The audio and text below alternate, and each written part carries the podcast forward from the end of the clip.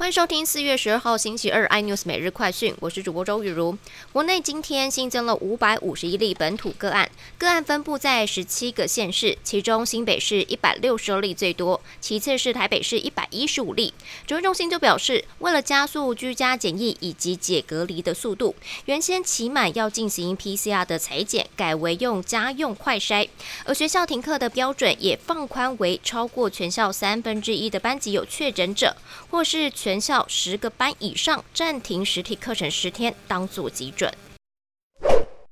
中国上海、昆山、广东相继因为疫情封城，政企局表示，上海跟昆山的部分清查一共一百六十一家上市柜的台商企业已经停工。经济部长王美花就表示，台厂制造业部分已经封闭生产，部分停产。台积电作为半导体以及部分的面板业是可以封闭生产，台商辛苦，但还是可以应付。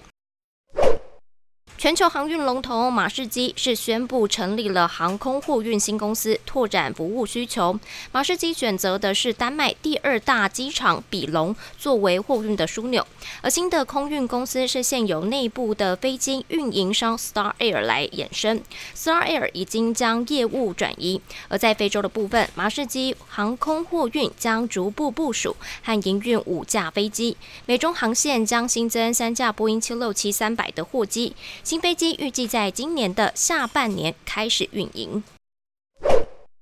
日本政府内阁会议是批准对俄罗斯入侵乌克兰追加制裁的措施，包含了对俄国总统普京的两名女儿、俄罗斯下议院的议员、军方官方人士以及国营企业等二十六个军事相关团体、俄国最大的金融机构和第四大的金融机构等三百九十八人是冻结资产。另外，从十九号开始禁止俄国的伏特加等三十八种的商品进口。更多新内容，请锁定有线电视四十八八十八 MOD 五零四三立财经台 iNews，或上 YouTube 搜寻三立 iNews。感谢台湾最大 Parks 公司声浪技术支持。你也可以在 Google、Apple、Spotify、KKBox 收听最新的 iNews 每日快讯。